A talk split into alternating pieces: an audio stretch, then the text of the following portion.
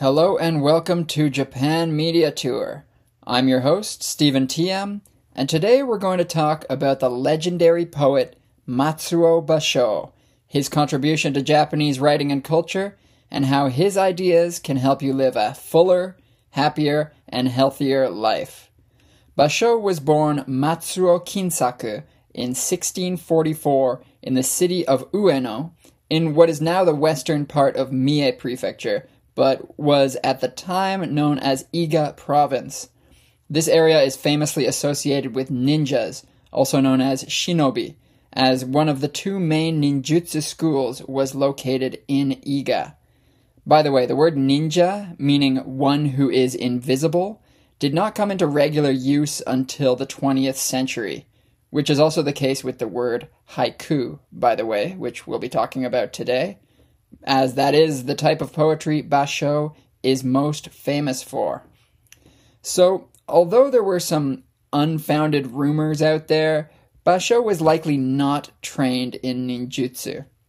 He was, however, the descendant of a line of samurai. His family had lost status over the years, though, and most of his close relatives were now farmers. So they were either low ranking samurai or high status farmers, depending on how you look at it. Though the exact date of his birth is unknown, he died in 1694 at the age of 49 or 50. And not much is really known of Basho's early childhood either. Um, as a boy, he was a servant to a local noble named Todo Yoshitada, who was a relative of the local daimyo. Daimyo were like uh, feudal lords who ruled over the provinces of Japan before the establishment of the prefectural system in the late 1800s. The daimyo themselves reported to the shogun, who was like a, a military dictator. Matsuo Basho lived in Ueno Castle with Todo Yoshitada, where the two bonded over their shared love of poetry and often collaborated on poems together.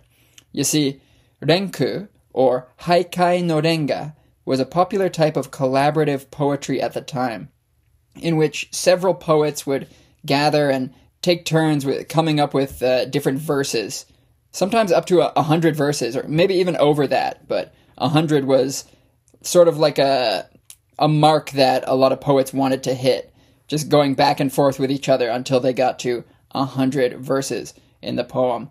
So it was originally silly and, and vulgar, like comic riffing or something, or maybe like a, a rap cipher but poets like Basho elevated it and eventually evolved into what is today known as haiku.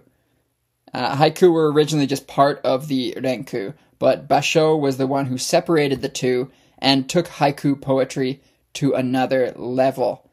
So haiku generally consist of three lines of five, seven, and five syllables. Haiku usually also contain three parts, two images, and one concluding line. They have a kigo, or season word, something related to a particular season, whether it be snow, flowers, cicadas, fallen leaves, cherry blossoms, anything like that. I think I, I mention it every episode, but the seasons are so central to Japanese media and culture. It's it's hard to get away from them. Uh, they so these haiku also tend to contain a poetic place. These are often references to significant locations or places with significant cultural or religious value, such as temples or shrines. And haiku are also usually separated by a kireji, which is a dash or other form of punctuation that divides the poem into two distinct parts. These parts can reinforce each other or juxtapose each other to increase the intensity of the feeling of the poem. The kireji is said to bring closure to the ideas expressed in the poem. All right, so I threw a lot of technical language and information at you there just to get it out of the way, but let's actually look at some haiku. We can start with what is perhaps Basho's most famous haiku, and one that almost everyone in Japan would be familiar with.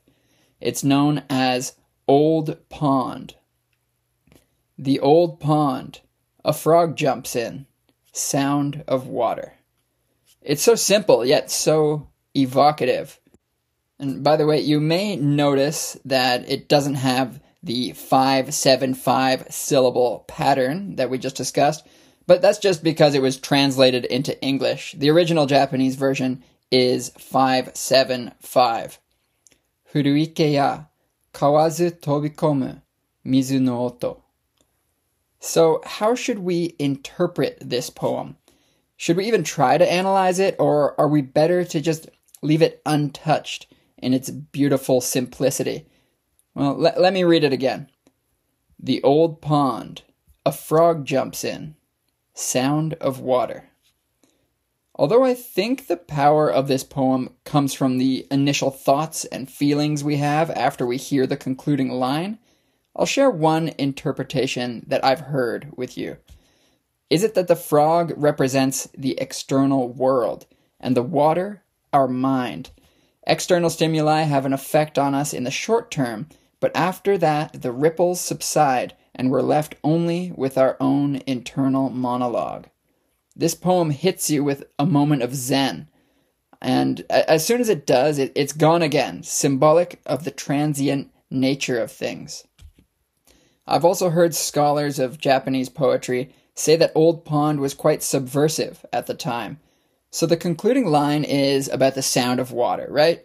But usually when poets would talk about the sound of water, people would expect a babbling brook or some fast moving water like that, and they would expect the frog to be croaking to make its sound.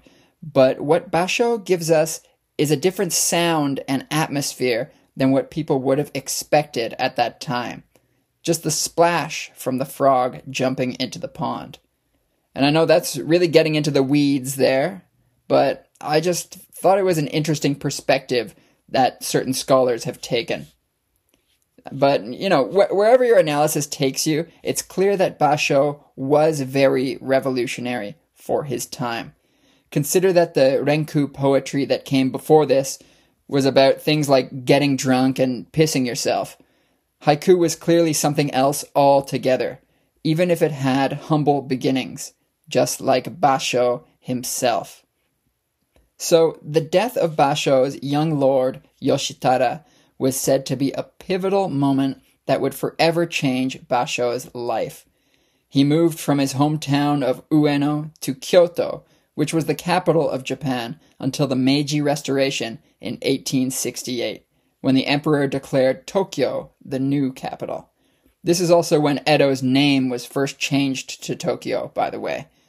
I always found it confusing that Kyoto was the capital of Japan during the Edo period. It seems like Edo should have been the capital at that time.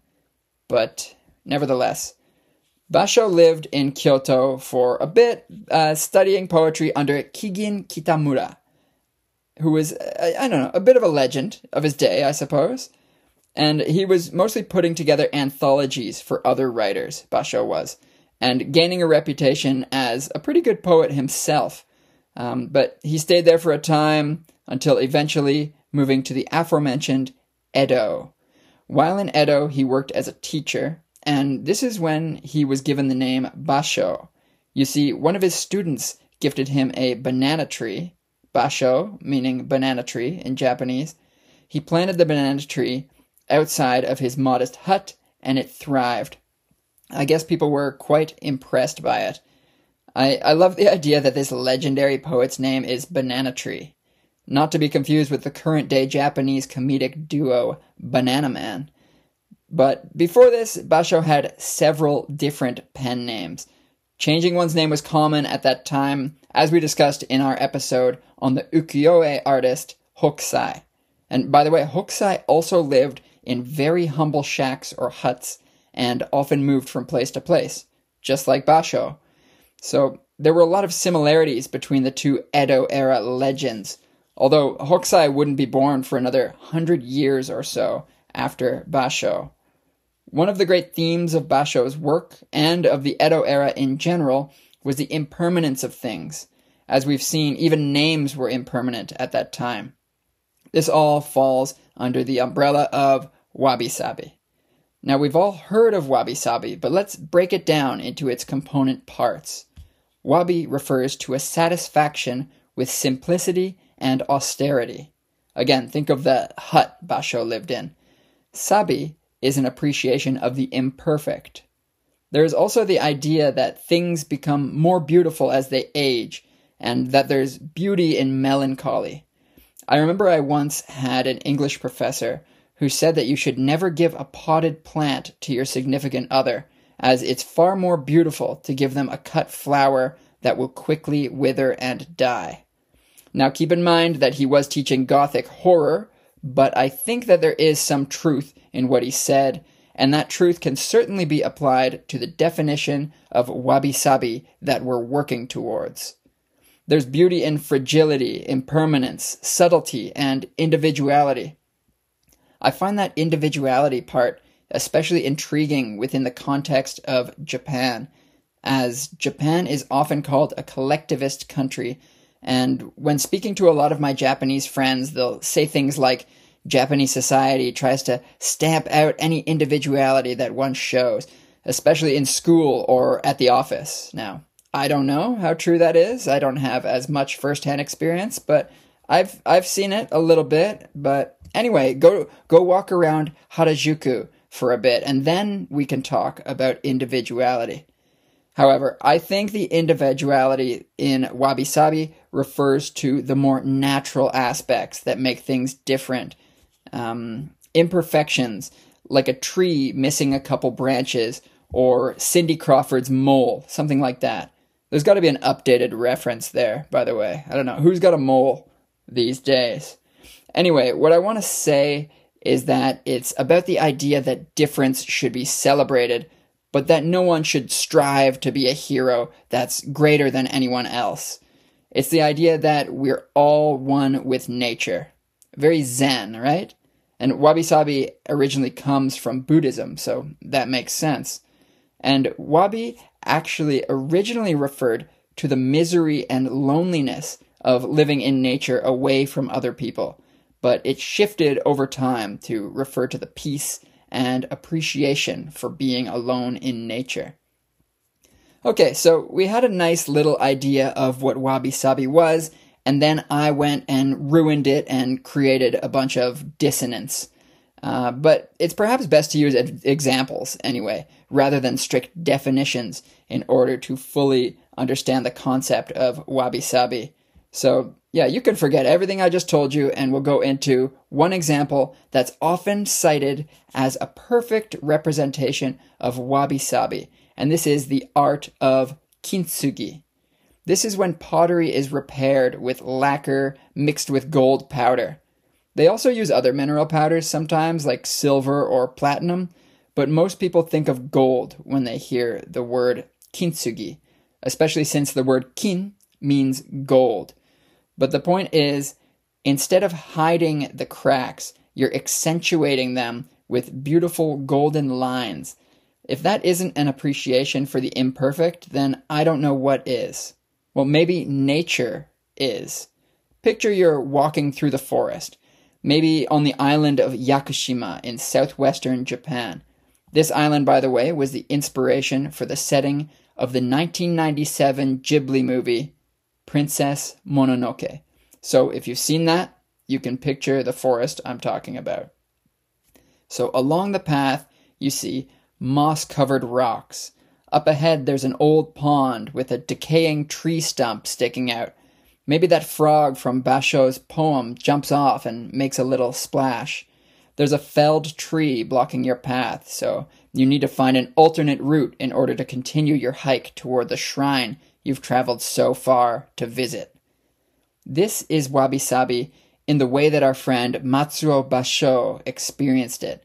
He loved nature and often went on trips or pilgrimages through forests, small post towns, and over mountains stopping at shrines and temples along the way, and always writing haiku as he went. It was said that he dressed as a beggar when he went on these journeys, even though he was famous in metropolitan areas like Edo. The Records of a Weather Exposed Skeleton was his first travel essay, which detailed his journey west from Tokyo, then Edo, to Kyoto and Nara, I mostly wanted to mention this just because it's an incredible title. There are various different translations of the title, but I like that one The Records of a Weather Exposed Skeleton. And it's in line with how he described himself, too, as a wind swept spirit, which conjures up thoughts of a tree on a cliffside, its leaves torn off by a gale. So the narrow road to the deep north, or Oku no Hosomichi, is a collection of Basho's travel essays written around 1682, while on his five month journey north from Edo, visiting beautiful and poetic places along the way. This is probably his most famous work.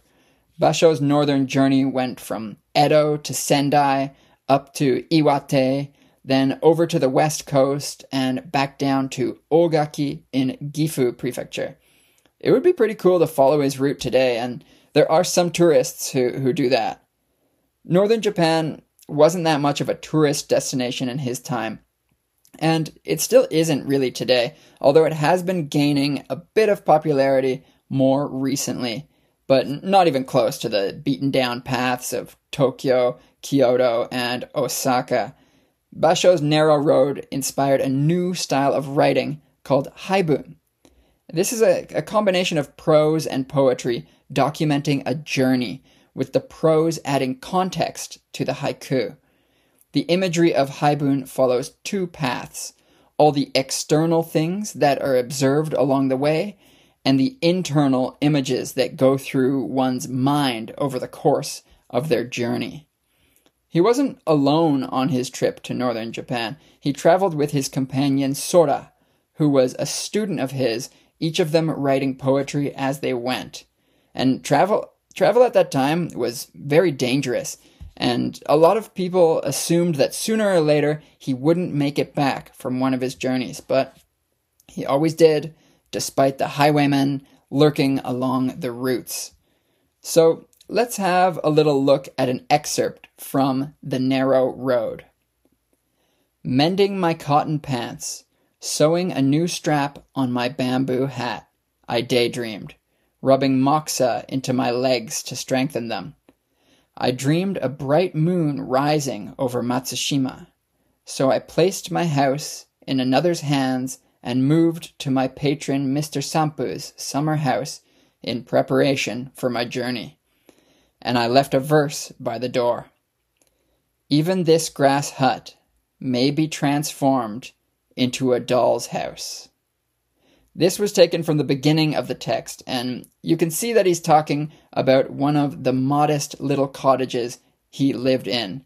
And by the way, there's a bunch of different translations, so if if you search up the narrow road and don't find this exact translation in there, there's a whole bunch of them, but almost all of them have the final line, uh, including Doll's House, in there.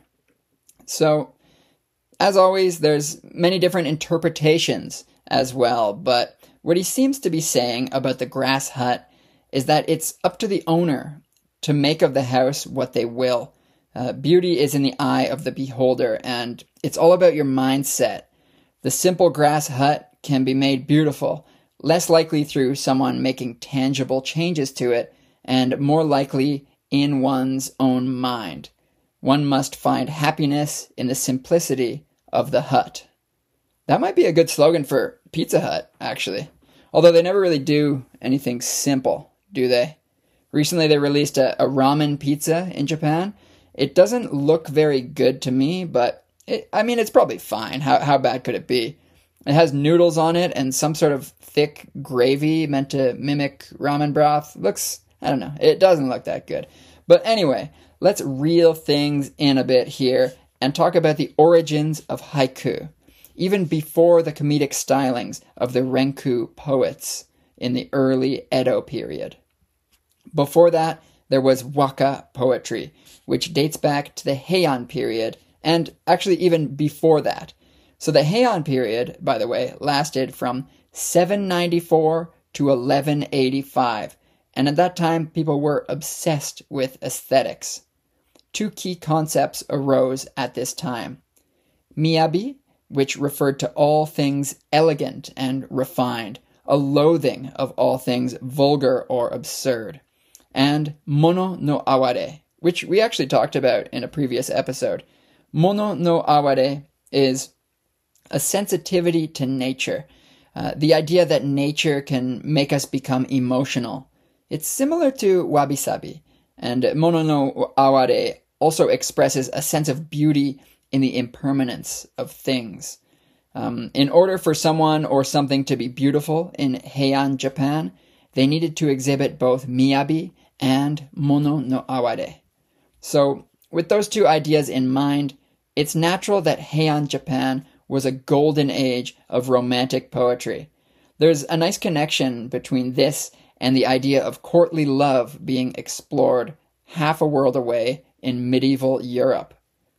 All right, so now that we have a bit of a feel for Heian Japan, let's see what waka poetry was all about. The Kojiki, the oldest known Japanese text, compiled in the year 712 CE, well before the beginning of the Heian, actually contained poems written in waka style. The Kojiki, by the way, is fascinating. It's a semi historical chronicle of myths and legends in Japan. You know, you know those old chronicles that we've all heard of in uh, Greek mythology or something. It's the Japanese version of one of those, essentially, which are always full of really cool stuff. Um, it's actually the basis for a lot of Shinto rituals that are still performed to this day. So, waka originally encompassed several different types of poetry, but eventually came to refer to those with a form of five lines of five, seven, five, seven, and seven syllables, for a total of 31. There were many different varieties of waka, but romance was one of the core topics, especially in Heian, Japan. The word waka simply translates to Japanese poetry. This is because they wanted to differentiate it from Chinese poetry, which was really popular at that time. In fact, often when you see that wa at the beginning of a word, it's referring to something Japanese. For example, washoku means Japanese food. We'll talk more about waka in a future episode, but the important point here is that it laid the groundwork for haiku, which would appear a few hundred years later in the Edo period. There are actually a lot of similarities between the Heian and Edo periods. Both were peaceful, with the word Heian actually meaning peace in Japanese. And while Heian Japan saw the gradual decline in Chinese influence, the Edo period was strictly isolationist, so the decline of all sorts of influence at that time. Um, all these ingredients led to both eras being perfect for creating uniquely Japanese art forms.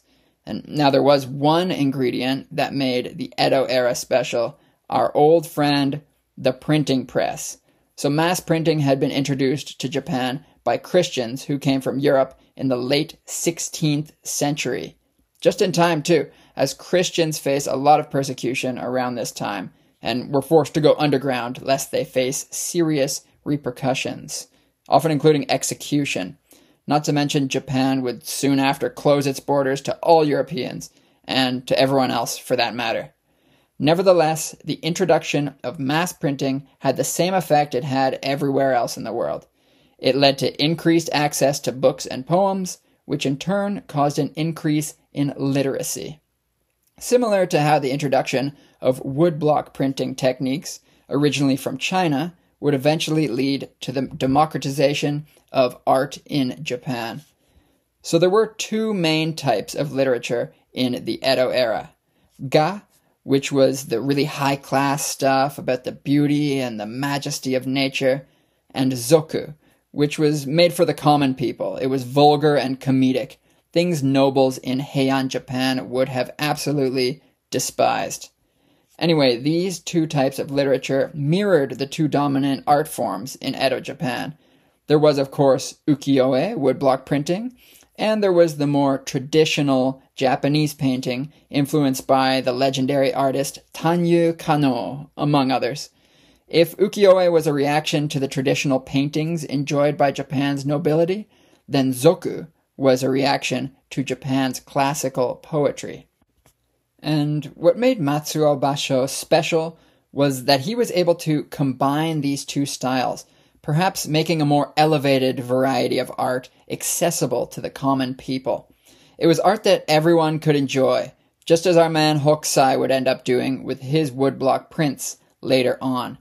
Both men were very fond of travel and had a hand in popularizing domestic travel in Japan during the age of Japanese isolationism. Basho was somewhat of a legend by the time Hokusai came around, with Hokusai himself even making portraits of the poet. Basho also made some paintings in his day that were meant to accompany his poetry, providing some context and setting the scene a little bit. He was mostly self taught, and painting was by no means his forte. Not to say that he was bad, he was pretty good, but he wasn't Hokusai. The fact he wasn't some incredibly great painter, though, actually fit with the theme of Karumi, found in many of his works, especially his later works. Sorry, I've thrown so many terms at you today, but that's how it is when you're looking at poetry from hundreds of years ago. So, Karumi is a type of lightness or even childishness, which is sometimes used in haiku that connects it to the Renku tradition, as I mentioned earlier in this episode. So now let's take a look at some more of Basho's haiku. I feel like we haven't gotten enough of that. So I'll read a few back to back and you could take a moment to consider each one as we go. I'm not going to break them down or anything, but yeah, here we go. Solitary now, standing amidst the blossoms, is a cypress tree. That soon they will die is unknown to the chirping cicadas. In the fish shop, the gums of the old sea bream are cold. Watching the cormorant fishing boats, in time I was full of sorrow. Don't these poems just create an instant snapshot in your mind of where he was and what he was feeling? He's as much a photographer as he is a poet. Eventually, I'll do some episodes on Japanese photography, and we can think more about the connection between photo and haiku, especially nature photography, I think. But just think about the fact that while we travel these days, we like to take as many photos as we can to capture certain moments that we want to reflect on later. Where Basho was essentially doing the same thing, but writing three line poems all is one, we're part of nature, and poetry and photography are the same thing. When you read Basho's poetry, I'm sure you can feel that beautiful melancholy, that empathy for nature, as we are part of nature. And in the West, we tend to be more individualistic, wanting to stand out and be special, but Basho wanted us to feel at one with nature and his poetry is powerful enough to make us feel that way. Perhaps back in our natural state, the way we're supposed to be. Notice that haiku are also exceedingly simple, very zen and meditative. Now let's read a few more of Basho's works. On a darkening sea, the voices of wild ducks are faint and white. The sweet spring night of cherry blossom viewing has ended. Clouds now and then give rest to people viewing the moon. The rough sea extending towards Sado Isle, the Milky Way. I could honestly read these all day. They, they just hit so hard. I, I grew up listening to a lot of rap music, and Basho goes just as hard as anyone, really. Where Basho really separates himself from modern rappers, though, is his belief that Poets should empty their minds of all things superficial. Don't think about money or possessions or any of that stuff. Those are only weights that hold you down from achieving enlightenment and being one with the natural world. Sorry, it's a bit cheesy, or maybe really cheesy, comparing this Edo era poet to modern rappers, but I had to do it. It was right there for me. So, you see him talking about cherry blossoms a lot in his poems. Um, these are, of course, emblematic of the spring season and also a great representation of wabi sabi. They're in full bloom for only a short time and then they're gone. I think it's beautiful that Japan still has an obsession with cherry blossoms all these years later. They even have seasonal forecasts to let people know when and where to view the sakura. So, Basho himself only lived to be 49 or 50 years old. Not necessarily young for his time, but he certainly didn't live to a ripe old age. It's said that he died peacefully of a stomach illness while surrounded by his pupils in Osaka. He never wrote a formal death poem, as was a custom of many Japanese poets, but he does have one that is often considered to be his farewell to this world. Although I've seen this debated quite a bit, but I'd say the majority of what I saw said that this would have been his farewell poem.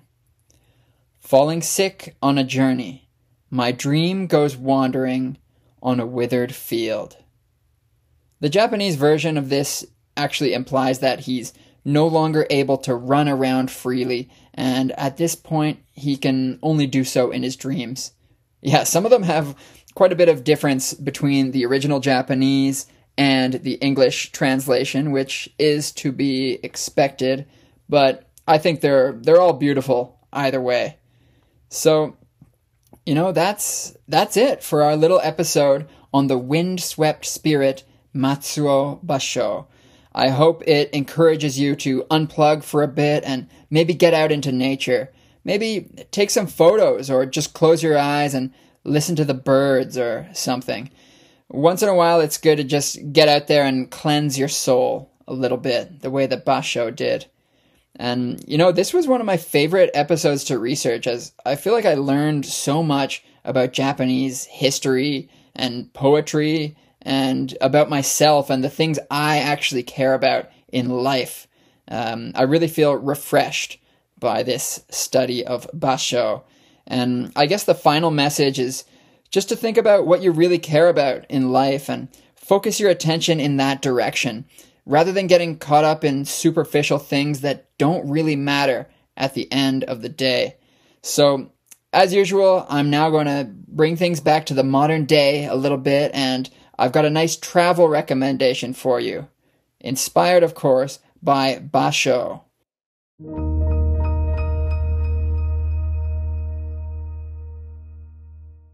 Alright, so before we get to the recommendation, I mentioned briefly, and as I'm sure you already know, Japanese people love cherry blossoms, or sakura, and they love going to cherry blossom viewing parties called hanami in the spring. Um, depending on where you are in Japan, hanami take place sometime between March and May, or much earlier if you're in Okinawa or something. It might be like uh, January. Um, but the blossoms themselves only last a week or two, depending on weather conditions. So you need to take advantage of the opportunity and go see the sakura while you can. Hanami can, of course, take place anywhere cherry trees are found, but most cities will have one or two large parks with high concentrations of sakura. And there you'll likely find some food trucks uh, serving things like yakisoba, takoyaki, maybe some sweet potatoes, and other street foods. And the festivities often carry on late into the night, with the cherry blossoms being illuminated by lights. This is really beautiful too, though the parties can get a little wild at this time, for better or for worse. If you if you go there in the morning, the day after, there's probably cans and tarps all over the place. Or at least at the end of the night, there will be. They might have it cleaned by the morning. But anyway, some parks don't really allow these blue tarps because, you know, it, it's unfortunate. A lot of people bring large blue tarps to put on the ground, which kind of takes away from the beauty of the cherry blossoms a bit. It is good though, because then you could sit on the ground and chill underneath the cherry blossoms, which is awesome. And you don't really notice it after a while, but just when you're walking by the park or something, it might take a little bit away from the scenery. So yeah, some parks don't allow that, and they'll even build like some temporary benches or something for visitors. And some of these look really nice. You just sit there and enjoy the festivities. Actually, one of the best days I had in Japan was at a hanami uh, chilling with some friends under the cherry blossoms and just enjoying a couple beers and some nice snacks. And, you know, in the springtime, a lot of companies come out with sakura flavored treats, which in general are pretty good. Um, so you can grab a few Sakura flavored Kit Kat or something like that and eat it amongst its namesake. Uh, the tradition of cherry blossom viewing actually dates back to at least the Heian period, and perhaps even the Nara period, which preceded it, lasting from 710 to 794 CE. And the word hanami was even used in the Tale of Genji, which is a classical work of Japanese literature studied by every single Japanese student, I'm pretty sure. Uh, Hanami also happened to coincide with the beginning of the school year, so it's considered a time of change and a time for a fresh start in Japan. And there's something magical about it, and you can feel that type of energy in the air. Uh, one of the best parts in my mind is the Sakura Fubuki, or Hana Fubuki, which it's like uh, when the cherry blossoms fall off the trees and float gently down to the earth, maybe landing in your hair or something. It, it feels like the kami are all around you. So, if you happen to be in Japan at the right time, I highly recommend you go to the park for some cherry blossom viewing.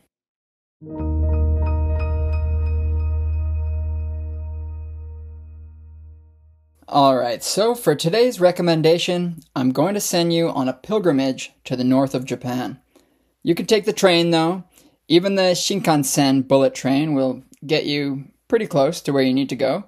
Uh, so, one of the temples Matsuo Basho stopped at during his journey north from Edo was Risshakuji, also known as Yamadera or Mountain Temple.